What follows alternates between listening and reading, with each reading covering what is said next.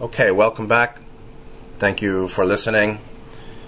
Uh, today I'm going to read the third um, episode of. Um, it's going to be a long, extended presentation of the life and times of, of Nityananda, Bhagwan Nityananda of Ganesh Puri, we just call Nityananda.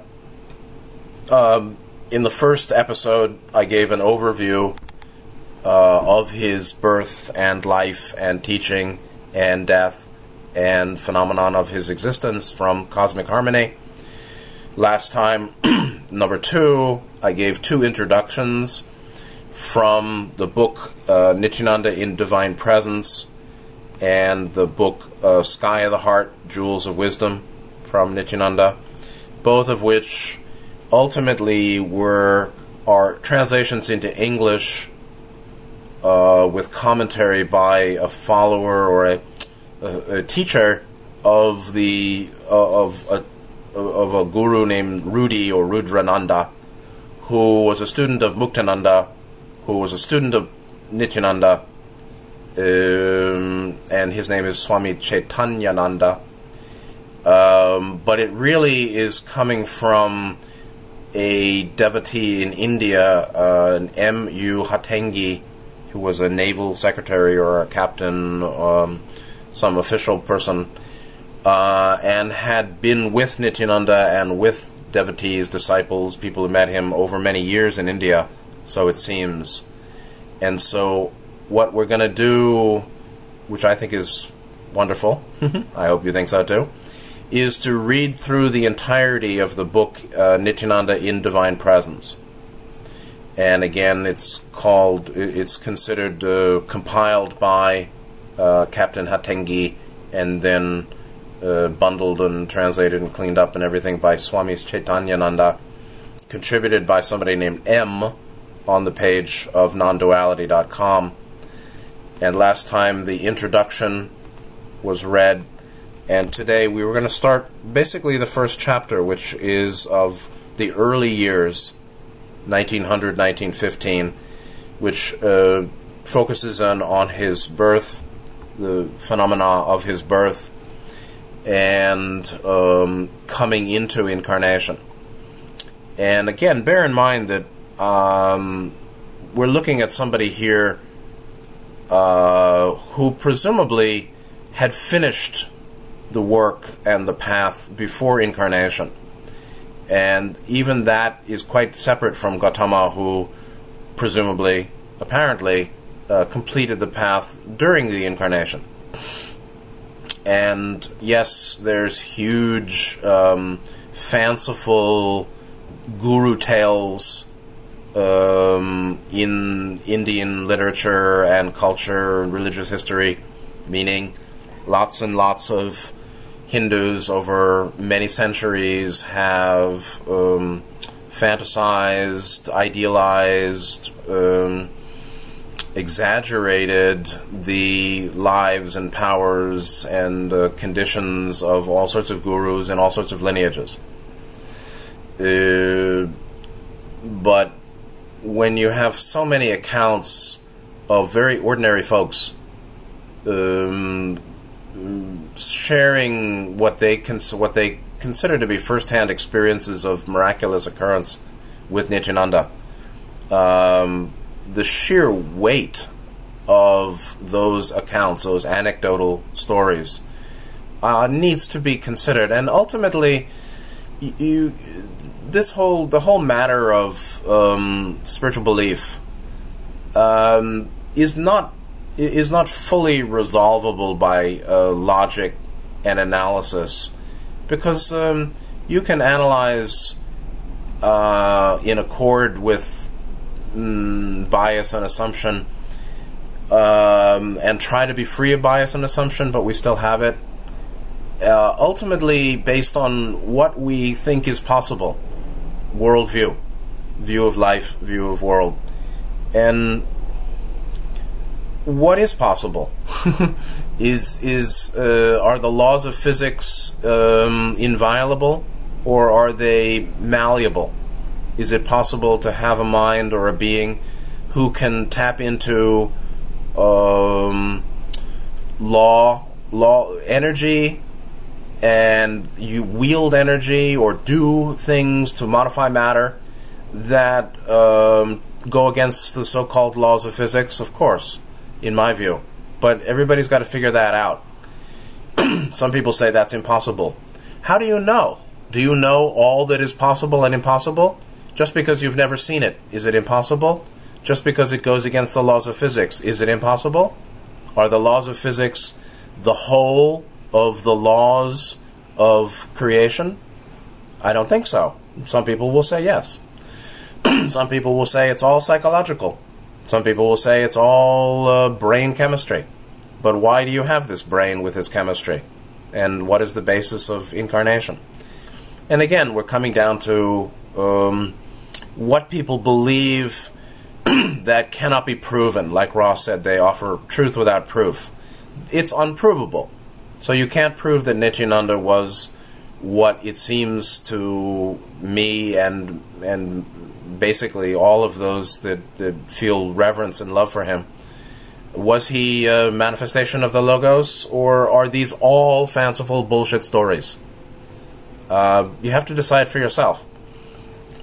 Is it um, imagination, or do people are people recalling real uh, extra laws of physics manifestations? you have to look to yourself and find out what you really consider is true and possible. So, uh, starting with the early years, 1900, 1915, uh, today, as with all the classes, I'll read through as much as I can in an hour, give commentary after the read through of the chapter, uh, and there's much more that could be said, and um, this will carry us uh, through the next 20 weeks at least. Um, and then I may go to the next book. And as a matter of curiosity or import of timing, meaning now it seems coronavirus situation, whatever it is, um, is growing, and there's a lot of panic and fear. and it seems a lot of that panic and fear is reasonable, and some of it seems to be not and everybody has their own opinion, and people are very touchy about it. Uh, people who say this is real are very aggressive sometimes if you say, no, I don't think so. Uh, and people who say this is possible uh, commonly, you know, some further down the line um, harm to society or individual freedom. Some people don't want to say that. Some people will say you're minimizing. It's much worse than that. human opinion is all off the table. Uh, maybe in the, uh, the this this early phase of the coronavirus situation, whatever it is, uh, is somewhat akin to the beginning of the 19, of the 20th century, where Nityananda was born in 1896 or around 1900. And so, speaking of his birth at the beginning of the 20th century, here now in the 21st century at the beginning of what does seem to be a major event for the for humanity and civilization, uh, based on how the how the leadership plays it and what other factors are in in in play. Western leadership, but there's not they're not the only ones in play here, and the logos or the Confederation, to whatever degree they can intervene on our behalf, I don't know. So uh, here now in uh, 2020 at the inception of this coronavirus situation, which promises to lead to a whole lot of um, disruption and um, perhaps chaos and disorder, um, and who knows what. Perhaps that's resonant with or akin to the phenomena, the conditions right at the end of the 19th century, beginning of the 20th century, um, uh, within which Nityananda took birth. There may be some uh, parallel here. So let me jump in. The early years from Nityananda in Divine Presence, 1900 1915. uh, Nityananda said, It didn't matter how or where his human form came into being, that only idle curiosity prompted such useless enquiries. Nevertheless, stories gathered over the years by his devotees present a plausible picture about his birth and boyhood, even though facts often vie for veracity, meaning it's not clear what's true. At the turn of the century, perhaps late November or early December, light from the setting sun slanted through an area of a dense jungle in the south. On a cashew tree, two crows called called loudly to attract an elderly matriarch of the untouchable caste collecting firewood. Curious, she followed the ruckus and under a bush discovered a baby boy with skin the color of ripe wheat, carefully wrapped in a white cloth. Now, the old woman already had a large family, but remembered that Unia, mother, which is uh, someone else's woman that she knew, Uniyama's mother wanted to adopt a child for her barren daughter.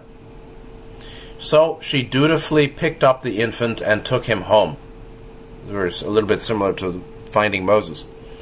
The following morning, she proceeded straight to the village of Uniyama's mother, who accepted the baby with great joy.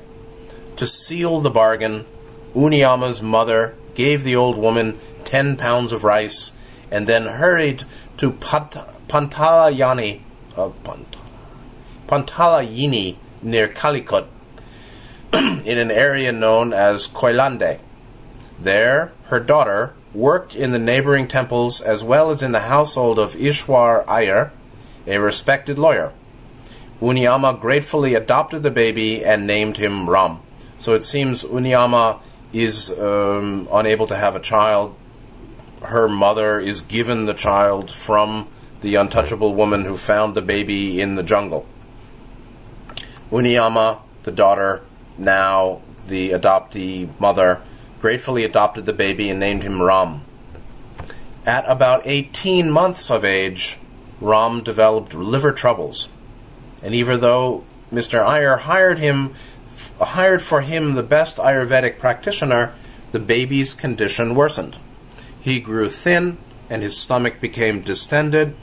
Because he often cried through the night, Uniyama's landlord finally demanded that she get rid of him. Too agitated to go to work the next day, she instead took her ailing son out for some fresh air. As she walked, she suddenly saw a tall, dark skinned stranger carrying a large satchel. The distraught mother, thinking he was a physician, approached and begged him to help her child. As if expecting her, he removed a packet from his bag and instructed her to mix its contents with the flesh of a freshly killed crow fried in clarified butter, which is ghee. she should then administer a small dose to Ram each morning before he had eaten. Also, she should rub Ram's skin with the crow's blood. At this very moment, a toddy tapper walked by and handed her the crow he carried in his right hand. Astonished, she looked up to thank the two men, but they had vanished. The note is that a toddy tapper uh, is somebody who takes out sap from the toddy palm, a certain palm tree, collected by toddy tappers, this is a British term, for making a fermented beverage called arak. there is arak, you can buy it in bottles. It's very strong. fermented, uh, sort of palm sap fermented alcohol. So somebody handed her the packet of herbs. Then somebody else handed her a crow, and uh, she mixed them together, fried it up, and fed the baby, and also rubbed his skin with the crow's blood. Uniyama started the prescribed treatment at once, and the child recovered in a short time. The crow's blood, however, permanently turned his skin a dark blue hue. Years later, when questioned about any aspect of his background, Nityananda often quipped that a crow came and a crow left. He also said that his skin was not black, but blue black, uh, Krishna Varna. it may be something like Krishna color or Krishna hue. A devout man, Mr. Iyer worshipped the sun deity Bharga, also called Ra, and he loved Ram, for whom Ram, right? Ra, Ram, and Bharga, Ra, uh, for whom he felt a strong mystical attraction. When Uniyama died, the kindly man brought the six year old into his household and proceeded to take him everywhere. This included the famous Krishna temple at Guruvayur, where, alone together, Ram revealed an esoteric understanding that both astounded the older man and satisfied his spiritual hunger. A famous astrologer told him, Mr. Iyer, the child was an incarnate personality, meaning avatar, and that he was blessed to have him as ward and companion. This caused talk among colleagues and friends who were shocked to see the respected Brahmin's attachment to the lower caste boy. So he was born uh, of a lower caste or raised as a lower caste boy by an upper caste lawyer. The young Ram was mischievous and loved to pull pranks and his foster father asked friends and servants to keep an eye on him. For instance, he would dive into a neighboring temple's water tank. Oh my god. Uh, just a moment, somebody's coming to my door. Uh, not, not a crow, just a box. Uh, so, uh, young Ram, or Nityananda at that time with that name, would dive into a neighboring tank's water tank, stay underwater for a long time, and then run off dripping water everywhere. He would also get up by four in the morning and insist that other household members do likewise, taking their baths and applying sacred ash to their foreheads. He refused to attend school, but agreed to learn subjects like Malayalam, English, Sanskrit, and arithmetic from Mr. Iyer. One story tells of Ram tricking a local snake charmer who ran a dishonest money making operation. Under cover of darkness, his cohorts would release several cobras into the compound of a selected household. the snake charmer would then appear the following morning to offer his assistance. Calling the snakes, he would depart with both the reptiles and his fee. uh, trouble, trouble resolver for, for a fee after he made the problem. However, trying the scheme one day on Mr. Iyer, the snakes would not heed their call. the baffled snake charmer soon noticed Ram in the background giggling. He had rendered the trickster's mantra ineffective. The boy then let him collect his snakes with the warning never to bother the Iyer household again. When Ram was around 10 years old, Mr. Iyer decided to take him on a pilgrimage to the city of Benares and other holy places. As usual, the two traveled alone together. On this trip, the boy repeated, reportedly granted to his companion many divine visions. Along the way, Ram took leave of his tearful foster father, promising to see him again. So the father was very sad, but Ram Nityananda was not. Exactly where the young master went, nobody knows. However, it is thought that he traveled the northern regions, for some sources indicate his renown in the Himalayas as a great Kundalini yogi. Six years later, Ram returned. Having had the boy in thoughts for days and realizing that he had really come, Mr. Iyer ecstatically repeated Nityananda, Nityananda, eternal bliss. And this, of course, became the master's popular name. The note was that Nityananda was away from Mr. Iyer from the ages of 10 to 16. By the time he returned at 16, he was known in the entire Himalayan region as a Kundalini Mahayogi, meaning great yogi. You know, again, uh, I, I will not say, I mean, I don't know. it's all beyond me. All of it could be true. None of it could be true. I don't think that none of it's true, but I personally imagine that some of this is um, um, devotees um, uh, amplifying rumors or somebody repeating a story that um, was a misunderstanding or was an exaggeration or an amplification. Um, but it's all feasible as well. so uh, I don't think people should be that hard on uh, any particular point, like he was known throughout the entire Himalayan region as a Kundalini Yoga yogi. Maybe, maybe not. Um, but he certainly seems to have left at 10, came back at 16, did a lot of travel, did a lot of practice, or did something. Um, and that's the other thing about his life is um, it's profoundly, although he, he really gave himself to those that needed him in the sense that hundreds passed by him daily at the different ashrams in the south, the, on the different phases of his life. Later on, you'll see hundreds and hundreds of people keep streaming by, every single one of them saying, Give me this, give me that. And that's all he did. And he accumulated nothing. He accumulated nothing at all other than what was given, uh, which was all given back out. So, what personal gain he gets, I don't know. It doesn't seem to me there's any real. But yet, there's something intensely private about his life for him. He, he didn't explain everything. He didn't want to explain everything. He didn't feel he needed to. He didn't care that others didn't know. It wasn't important that no one knew really what was going on. he did. He made explanation and dropped it. And he doesn't care about making everybody happy to get their sat- their curiosity satisfied. It doesn't matter. And so, like his view that it didn't matter what happened when he was born. It didn't matter how or where his human form came from. Idle curiosity is shallow, and those are useless inquiries. It just doesn't matter because it's phenomena uh, of, of a time that are uh, emblematic or uh, associated with the significance of his birth and his being and who he was and why he was here for sure. But the particulars are not important.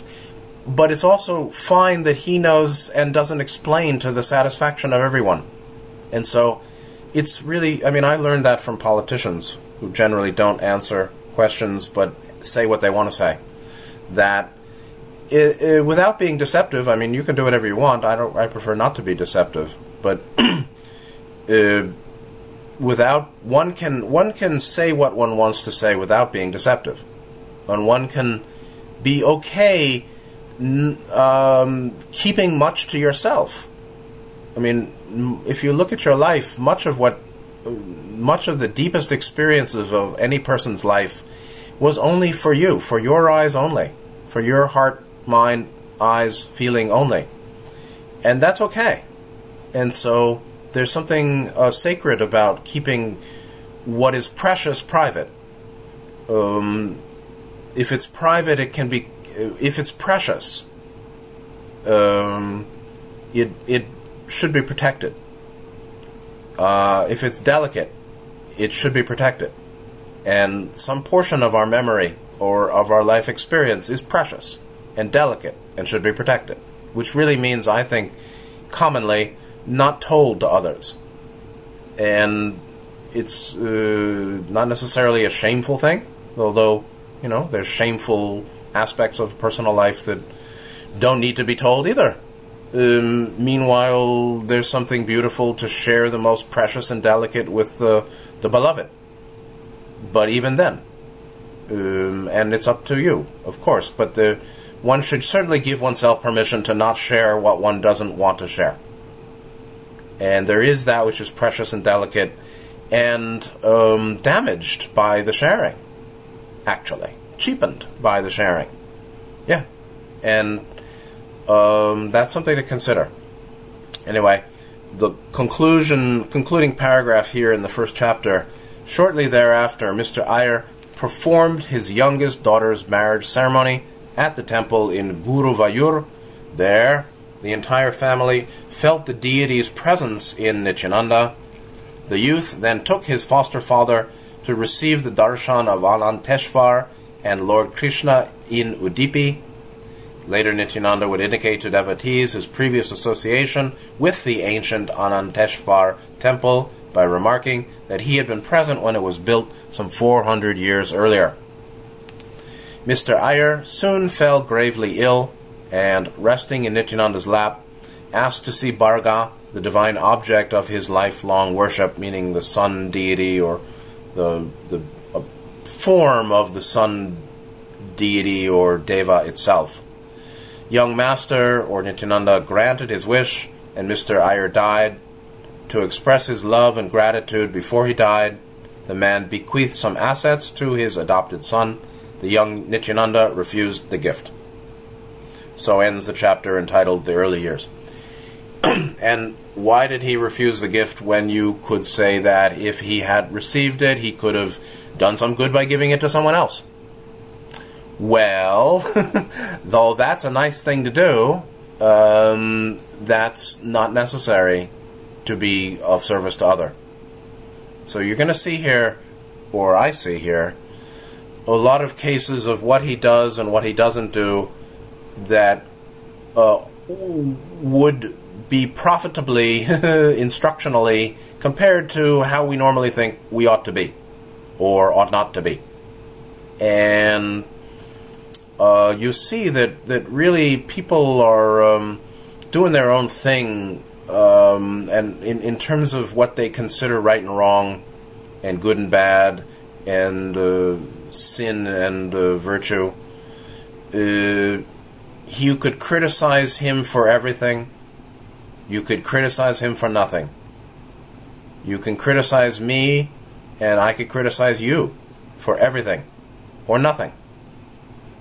Um, it's the it's the spirit behind it that's really important because there's no proof that he is what we feel he is. There's no proof that he's benevolent you could say. Somebody can criticize anything anywhere, or all sorts of matters can be criticized. Um, and ultimately, in many cases, we don't know why people do what they do. We can know some, but I don't think there's a whole lot of what's going on here that we can't know. And yet, to some degree, that's the case always. Meaning, you could easily say Nityananda was being selfish because he didn't accept the gift because he could have given it to poor people in the street. Well, he had his own reasons for refusing the gift.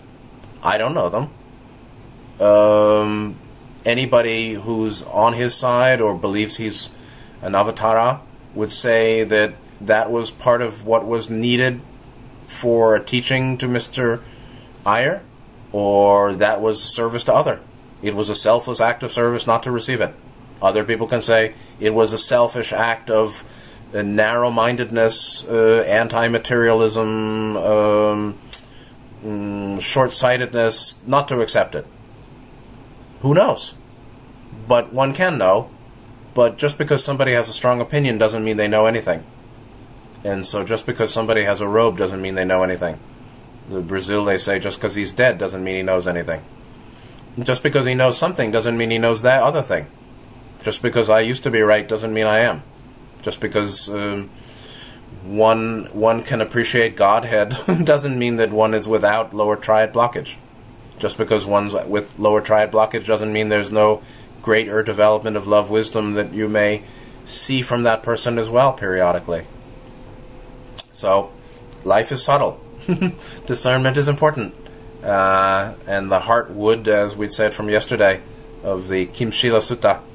You can say that the heart wood of uh, of learning is discernment, or of discernment is learning and understanding, and the heart wood of understanding is greater release, meaning the pith, the core, the purpose, the, the fruit. So um, you'll see a lot here that either that for some people doesn't make sense, for some people could be uh, second guessed. It's okay to second guess, but understand that we really know very little, and you know very little, and I know very little, and we'll do our best. Um, and the spirit to keep seeking to know is what really counts, and don't get stuck in assumptions. So, on to chapter two and this will probably be um, the closing chapter for today, was in of his time 1915 to 1936. So again, if we consider that he was born 1896 or something like that, then we're looking at late teens, maybe, let, us just say 1896, may or may not be true. Some report has it that uh, that means that we're looking at ages 19 um, to 40. 19 to 40. So, ending the youth and uh, moving through the first Saturn return at around 30 up to 40. So, 19 to 40 is what we're looking at here in South Kannada. Going on, after performing last rites for his foster father, the young Nityananda took off again, this time to wander South India and beyond. Over the years, devotees heard him mention stowing away on a cargo ship, probably boarding in Madras, to work as a stoker boy and sailing to Ceylon, Rangoon, Burma, and Singapore. He, speak of, he spoke of being a laborer on a Burmese rubber plantation, and some people think he visited Japan. He once laughingly recounted an incident during the First World War, right? So this is the time of the First World War, when, as an army conscript in India, he was declared medically unfit because the doctor could not find his heartbeat or pulse. He is said to have been in Madras when Swami Vivekananda left India in 1896 and again when he died in 1902. In the 1950s, mid 1950s, when asked if he would travel abroad like certain other Indian Swamis, he answered, One only has to go if unable to see places or deal with people from here. As I looked at, we talked about that in a previous, in the first talk meaning he could do work at a distance by mind as well as um, materializing or uh, manifesting a form in which to interact with people uh, over there. And um, I don't know, is the whole thing fantasy here? Or uh, is this for real? Uh, I have my opinion. it's good for people to find their own. The following, going on, the following is one of the few authenticated stories from this time period. The scene is Palani Temple, where Lord Subramanya, Subramanya, or Subramanya, a brother of Lord Ganesh in Hindu mythology, is the presiding deity. So you see there are temples all over India that are dedicated to various deities and um, characters of Hindu mythology and um, literature. So, Palani Temple, um, presiding deity being Lord Subramanya or Subramanya as the presiding deity. We must visualize Nityananda in those days looking like an eccentric wanderer, his wire thin body healthy and glowing, which there are some pictures of that. Late one morning, he was ascending the last few steps to the shrine when the attendant priest, having just locked the doors after morning worship, was descending.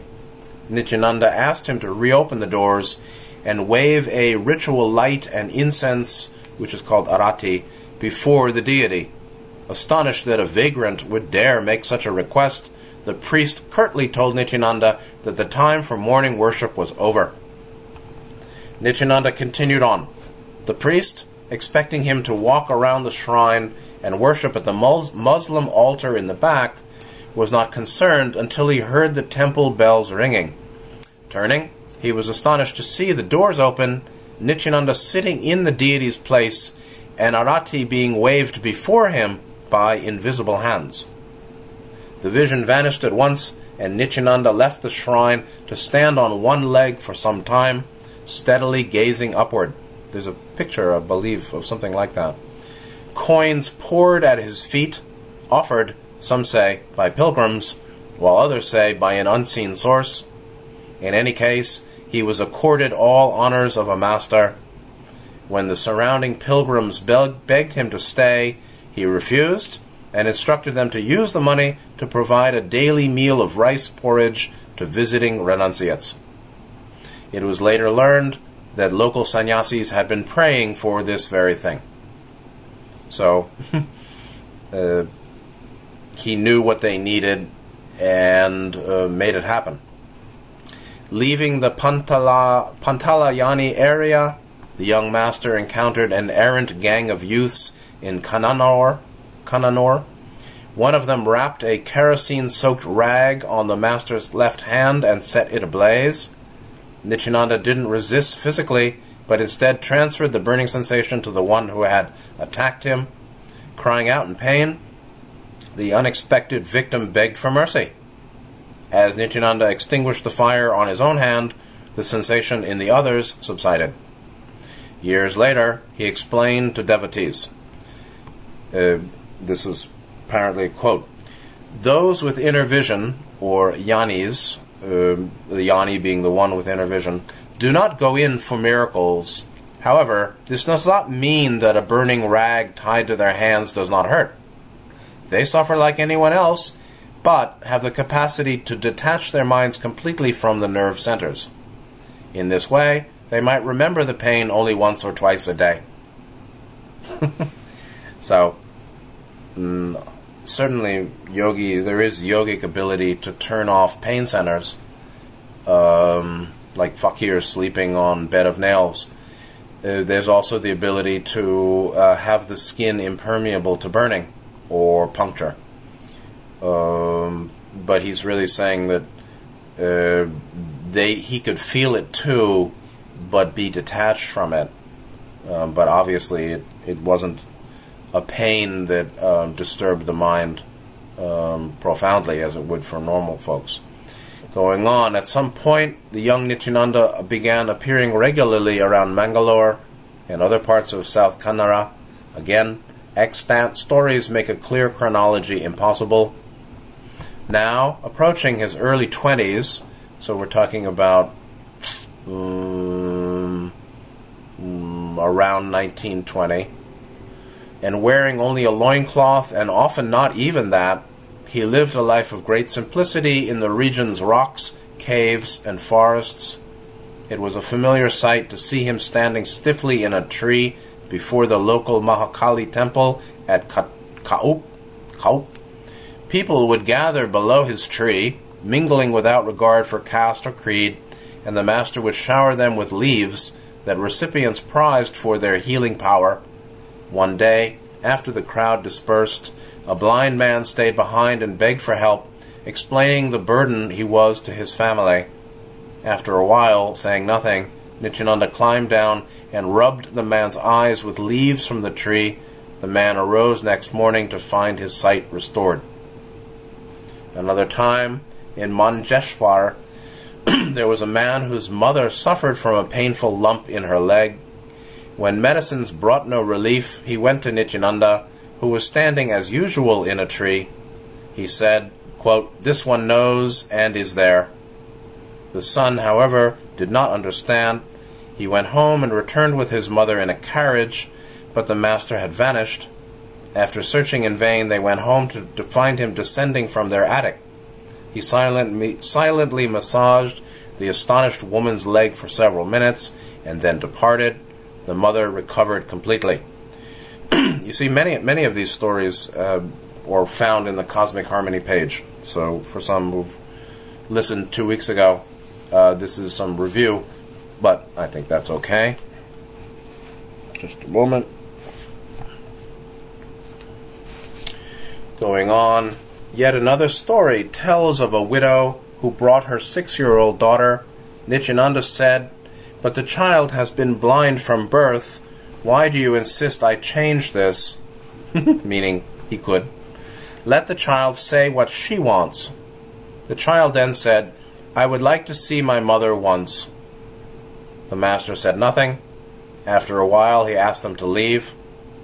It was the mother's custom to first bathe the child, put her in a safe spot, and then perform her own ablutions, meaning ritual purification um, associated with uh, worship um, in Hinduism in certain groups. That day, as she returned, her daughter jumped up and shouted that she saw her their joy lasted only minutes before the blindness returned. It seems Nityananda chose not to interfere with the child's destiny. and so that's a case of um, careful karmic interruption, uh, maintaining non infringement on the apparently required uh, life karmic uh, experience of blindness for the girl. And again, is that uh, fantasy? I mean, I have my own opinion. Everybody should, if you care, figure it out yourself and find your own. And that doesn't mean we know. It just means we have a current opinion. And you can say he was heartless because he only gave her a moment to see. You can say it's all a big fantasy. You can say that nobody has that power because what? I don't. You don't. You can say that it's all demonic because only Jesus can do miracles, and God said in the Bible only uh, only only miracles come from Jesus or Jesus' name, and the angels and everything else is demonic causation. I don't know. this is the the Tower of Babel planet, and so everybody speaks a different tongue and has a different view and can't seem to agree, which is interesting. And that's associated with the non-repeating of the folks here being unable to get out of third density cycling. But apparently, um, I would say he he could see that it was better for her karmically to have a lifetime of blindness as she was born, um, rather than interrupted for her and her mother's happiness. That there's something that needed to be experienced. She needed the blindness, and that's just the way it goes. Very much the same as the story in 2150, where John goes to a hospital telepathically communicates with a patient on a bed somewhere and says, I can heal you uh, or get you out of your, your pain so you don't have to lie in pain in a hospital bed here. And the man harshly rebuked him telepathically, saying, Don't do that. I am here uh, in bed in the pain in the hospital because in several lifetimes there's a likelihood that I'm going to be something like a, a, a harsh or abusive to a future wife and to eliminate the possibility that I'm like that, then I want to be in pain in the bed now. I think that absolutely metaphysically is, is feasible or reasonable. Uh, we can choose to have a certain experience of limitation now so as to uh, remove the uh, current kar- karmic requirement of a future experience um, that may be harmful or whatever. Uh, Nityananda, in this case, uh, could have, uh, presumably, if the story is true or if you believe it, if it's true, whether you like it or believe it or not doesn't matter. Ultimately, truth is truth. it's either true or not. and who can say? But one can believe, and uh, one can be wrong, and uh, one can be right. so, but apparently, in my limited understanding, uh, similar to 2150, there's a recognition of the long term, multi incarnational, metaphysical value benefit to the person, to the this girl, akin to the man in the hospital in 2150, of not interfering with the current painful or limiting condition so as to fulfill some karmic mm, balancing, rebalancing requirement, um, so as to um, support the person's long term evolution. I think that is very common, or it happens mm, more than you'd think. Uh, this this pain um, is uh, a karmic requirement to uh, tomorrow's greater freedom. Going on. One morning on a busy road near a village that some say was Panambur, the master strode along at his usual rapid pace. Coming upon a pregnant woman, he stopped suddenly and squeezed her breasts. The woman did not resist, but when outraged people began rushing toward him, they want to kill him, Nityananda continued walking. He quickly outdistanced them, shouting that this time the woman, that this time the child would live. The woman hurriedly, hurriedly told onlookers that her three previous children had died after their first breastfeeding. Shortly thereafter, her baby was born and survived. A village delegation was organized to thank him and the story spread. this time, Nityananda's unconventional behavior became clarified after the fact, but it was not always the case. For example, prior to 1920, so that he's under 20, he was often seen in the early morning hours waiting for a cow to pass. Following it, he would catch the droppings and swallow them before they touched the ground. Another story says he came to the flooded Pavanje River during the monsoon season. when the boatman refused to ferry him, the master simply walked across.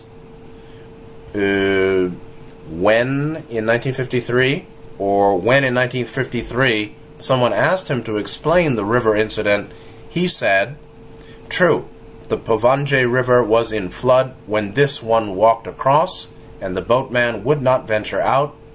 But there was no motive, it was just the mood of the moment.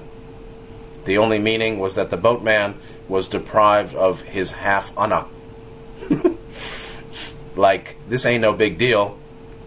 Yes, it was in flood.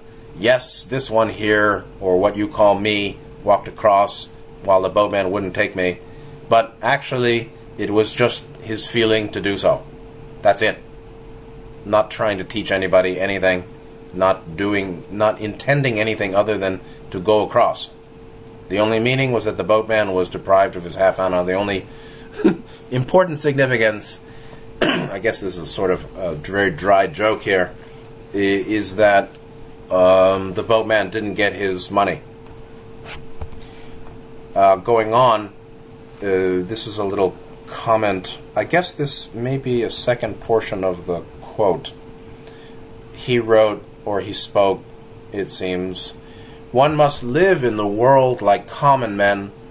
Once established in infinite consciousness, one becomes silent, and knowing all goes about as if knowing nothing. Although he may be doing many things in several places, he outwardly appears as if he is simply a witness of life like a spectator at the cinema. He is unaffected by events, whether pleasant or unpleasant. The ability to forget everything and remain detached is the highest possible state.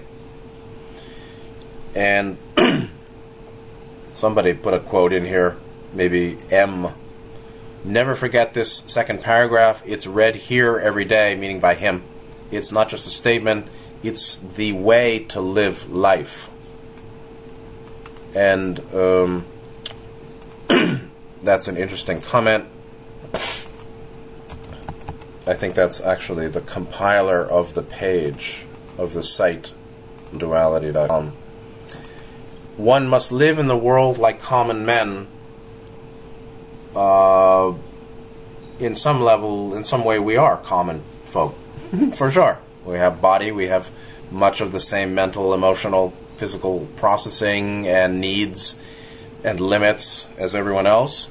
But to the extent that wanderers are really wanderers, or a person really is, and or to the extent that someone really has metaphysical understanding or power, and or power, um, one is no longer common.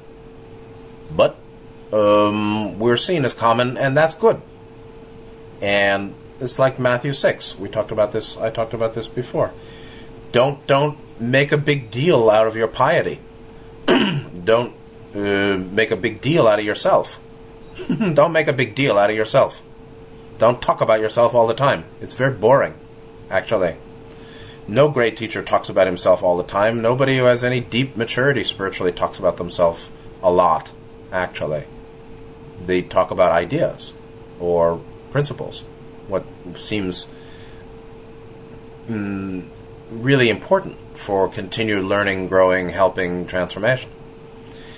Uh, for him, uh, he was indeed, it appears, infinite, uh, established in infinite consciousness, Satchitananda. um, Mugen Ishi. Mugen Ishi. Mugen Ishi is Japanese uh, Buddhist terminology, means uh, boundless awareness. Um, once established in that, as he was, it seems, uh, we're not yet, one becomes silent and knowing all, there's omniscience, goes about as if he knows nothing, meaning he's pretty ordinary looking and um, He's not flying through the streets. He could, but he don't.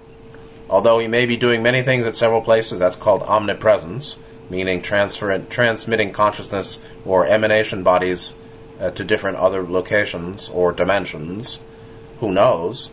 Yet, still outwardly appears as like a witness, meaning a quiet mind sitting peacefully, like a spectator at the cinema. Um, life is but a dream, watching, detached.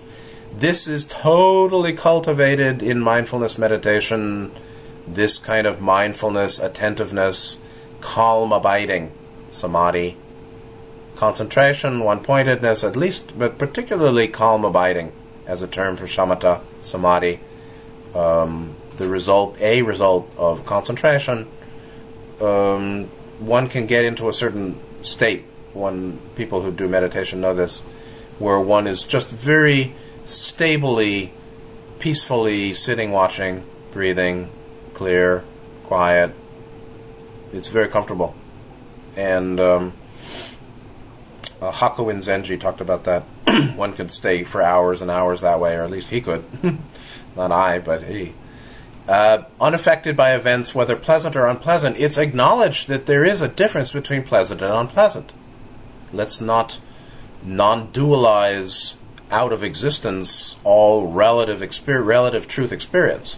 Yeah, there's pleasant and unpleasant. Jackhammer is not Arvo Pärt. Arvo Pärt. And so uh, a gentle touch is not a is not a slap. So there is a difference in sensory experience.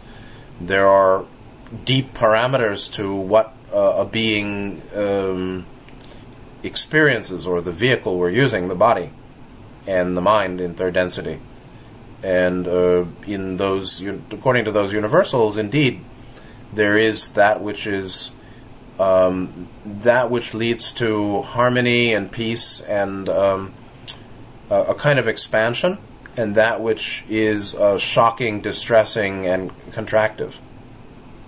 But even though knowing that, uh, he's saying one may be unaffected, meaning vairagya, detachment. And then the ability to forget everything and remain detached is the highest state possible. um, he'd know better than me about the highest state, but it's not the detachment of a self conscious, uh, affirmative uh, uh, awareness that I am now detached. No, that's not forgetting everything. Forgetting everything, uh, full forgetting.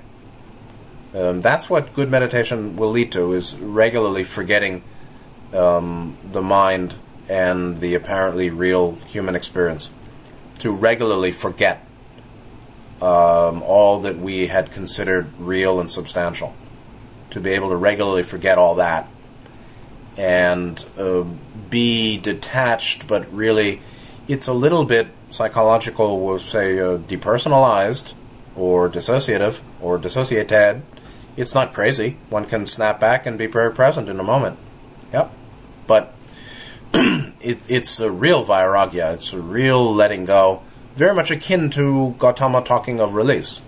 It's a uh, uh, awareness that ha- that that involves having already ha- having already released much or released regular the the reification the the habit of believing real and substantial all that we're thinking and he was very much in that, uh, and so his life really was a dream. Uh, yet great work really was done. Finally, last two paragraphs, and then we'll call it a day here. Nityananda was indifferent to social conventions, often going naked in the early days.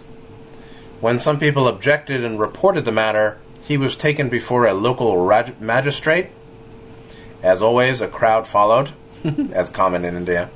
When ordered to wear a loincloth, the master reportedly replied, To cover which with what? Meaning, to cover what thing with what? the magistrate then instructed a policeman to tie a loincloth around him, but it wouldn't stay tied, meaning they tried many times to have it tied, but couldn't, and it kept falling down.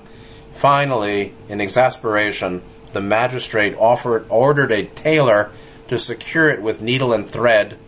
The tailor was also a devotee and pleaded with Nityananda to let it stay in place. He complied, it remained, and thereafter a loincloth was his usual article of clothing. so that's very much the way he, he is or was.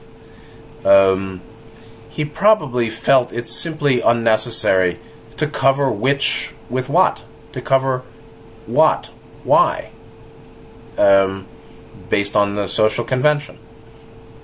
Um, yet, and therefore, he basically was you know, kind of showing off that if he want, didn't want it to stay, it would continue falling forever, and they'd never be able to affix it. No matter what they did, it would just keep falling.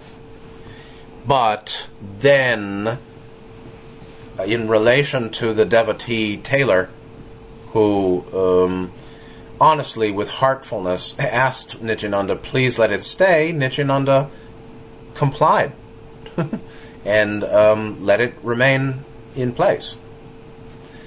And um, that, I think, shows you some of uh, his uh, seva. His, uh, if there's one person who really needs something, he'll make it happen. Finally, last paragraph of second chapter. Nityananda passed most of the time around 1915 on the beach at Kanangad, Kangara, lying on the hot sand and gazing at the sun. A devotee who, as a boy, often accompanied his father to the town, said years later that it was impossible to approach Nityananda in the afternoons. The intense heat discouraged everybody from walking on the sand. Sometimes he sat from morning until evening on the blazing hot rock where the first temple would be built in 1963. And this was the first temple built in his honor after his Mahasamadhi, which is a um, leaving the body um, movement into complete and perfect enlightenment or moksha, mukti, liberation in 1961. So after his death in 61, this temple was built in 63 and in the 19 teens and 20s, um, he would sit um, under the sun. The Indian sun is unbelievably intense, pranic, and I'm sure it was a hell of a lot more pranically intense a hundred years ago than today. And he sat on that rock from morning to evening sometimes, and so this is also how you see uh, the book compiled, where um, Captain Hatengdi talked to a man who, when he was a boy, uh, 20, 30, 40 years ago, was with his father there and saw Nityananda then and reported this, presumably. and that's um, how many of these stories uh, found their way to uh, Captain Hatengdi, I believe. People who heard someone else, people who had direct experience, people who hadn't experienced decades before. So, uh, so that'll be the two chapters for today. And next week we'll go beyond um, to the next chapter, which it actually it, it's not fully chronological. There'll be a lot of going ahead and coming back. Uh, in that the next chapter is uh, Discovery in Udipi, Part 1, 1918. So we're not up in 1936 yet. We're in 19. We're still in the uh, first 20, 30 years of the 20 of the 20th century, and then beyond that, we'll go to um, Mangalore Days of Rail Travel, which um, is familiar to me, and. Um, continue to make our way up to about 1940. So we're still in the uh, World War One time, and move into the 20s and the 30s next class or next uh, reading. Uh, and I want to just before I go read a quote we read in the CosmicHarmony.com page uh, which I think uh, has bearing on certainly the current time in America and the West, um, but life in general and um, an understanding of the purpose of experience or catalyst and its usage in accord with the purpose of life, meaning to learn and grow and help, to continue self development. How one way that's useful to look at difficult experience. The quote is he said, There are various tests to which the devotee is subjected. They could be of the mind, or the intellect, or of the body, and so on. A number of such tests are there. In fact, God is conducting tests all the time. Every occurrence in life is a test. Every thought that crops up in the mind is in itself a test to see what one's reaction will be. Hence, one must be always alert and aloof, conducting oneself with a spirit of detachment, viewing everything as an opportunity afforded to gain experience, to improve oneself, and go on to a higher stage. So, higher stage, like higher dimensional life, like higher chakra activations in balance, like um, uh, expanded awareness or a greater development of green, blue, indigo, love, wisdom, will, or awareness of unity, or access to the uh, awareness of Atman, Atmanic consciousness, uh, and all, uh, all of the, the, the ultimately the the peace of mind that comes from increasing awareness of unity. I mean, awareness of unity normally happens in, in, in momentary experiences of joy, uh, unutterable joy commonly, where there's a sense of all is one, or I am that I am, or I am this one and all is I, all is God. It's not many, it's one field of love, light, joy, divinity, sacred.